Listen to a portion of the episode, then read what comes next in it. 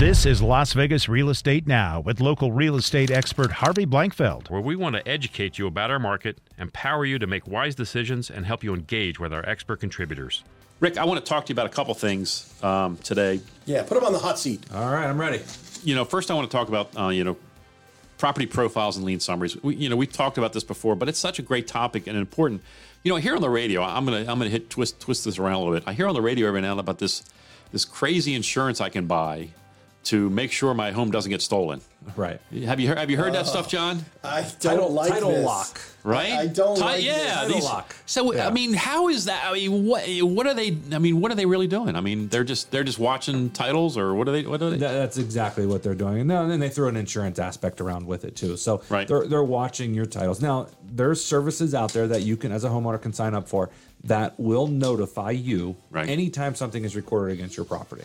Right. And it's a very, very nominal fee. It could be like four ninety nine a month or Okay. something like that.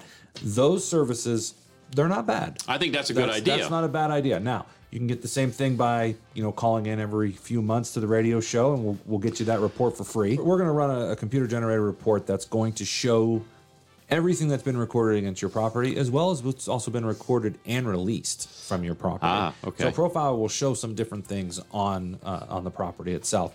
A lien summary we're going to do a little bit more extensive. We're going to dive into if there's actually liens filed. Could be a uh, utility lien, could be a judgment against you, your name, not necessarily the property, but if you were to sell, that would have to be uh, taken care of at the closing. So, there were two different things. Um, the biggest is property profiles are, are computer generated.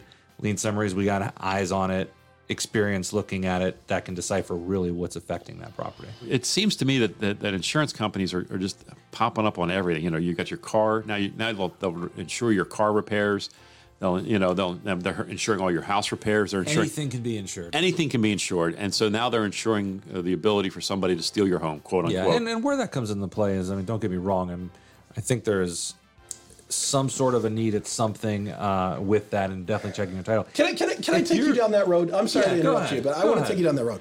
The commercial that I've seen on TV is this very scary idea that somebody's going to steal my house. Right. Like they can just put something on title and now it's their house and I get it stolen from me. What's the reality of that?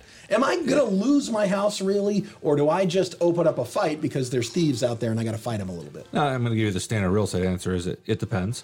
Um, but God bless you. so, so here's here's kind of the situation. So there's there's certain things. Give me the bottom line. Why Rick. this is coming about is you have a lot of people, especially in this town, because of what we went through over the last 10, 15 years. Okay. They have their home owned free and clear. Right. And when your home is owned free and clear, there's no notices that you don't get anything. You get a Yeah. tax bill once a year, you pay your taxes. There's nothing that you get mailed to you. There's nothing that comes up. Like it, it- Yes. it's not like a monthly mortgage statement. Right. So if somebody files a hidden lien, if somebody files a deed transfer or something like this, You- you it will- could go undetected. It very well could go undetected, and that's what this company is saying is, is that's what could happen. Now, Right. reality is, is you have a mortgage on the property, and a deed transfer happens. There's a nice clause in the deed of trust called the acceleration clause that's going to say, hey, that should have been paid off. The lender in the back end services, they're looking at those things and Sure. seeing if something got transferred. You're going to get notified, Right. Okay, and in that instance, more than likely the the homeowner still has a lender's title policy, so the lender's going to protect themselves, Right. and they could still have the owner's policy in effect from when they purchased it, which could help and protect them. Okay. Um, it, it is definitely could be if that happens, it is fraud. So it could be unwound Right. a lot easier than an actual transaction that was legitimate. but the money that was taken by that thief is is It- gone. it- that's the problem, right? There's That the problem. That is the issue that that could arise. Is there could be money lost? Yeah. Um, now the likelihood of it happening, I would say it's.